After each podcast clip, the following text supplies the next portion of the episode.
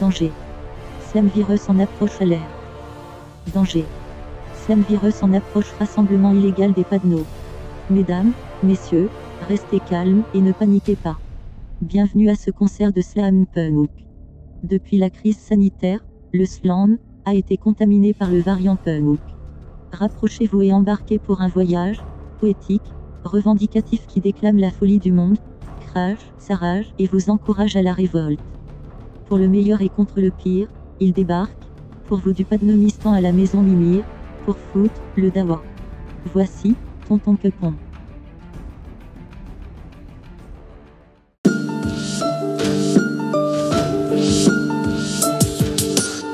fait de désigner des maîtres au lieu de voter des lois est une imposture politique. En démocratie, nous voterions nos lois. Il y a un endroit où il est écrit que le, le peuple n'a aucune puissance. Ça s'appelle la Constitution. Le problème, c'est que tout le monde s'en fout. Tout le monde s'en fout.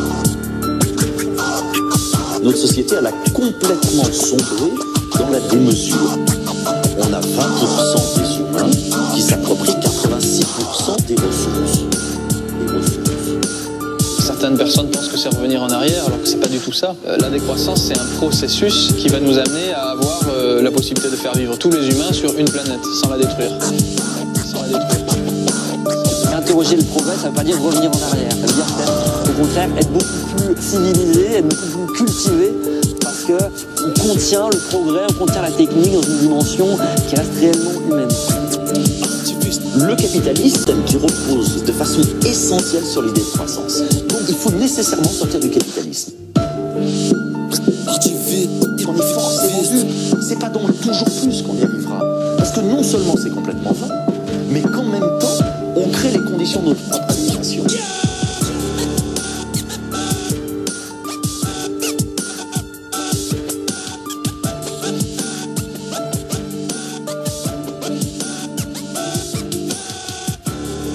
Il existe bien sûr certaines personnes qui refusent que nous en parlions, même que les ordres ont déjà été hurlés dans des téléphones et que des hommes armés seront bientôt en route pour venir m'arrêter. Et pourquoi? Parce que si nos dirigeants communiquent avec nous par des volets de coups de matraque, ils savent que les mots sont des armes bien plus redoutables. Les mots nous donnent l'accès à la compréhension et à ceux à qui ils sont adressés à l'établissement de la vérité. Et la vérité, comme vous le savez, n'est pas l'apanage de notre gouvernement actuel. Cruauté et injustice, intolérance et oppression.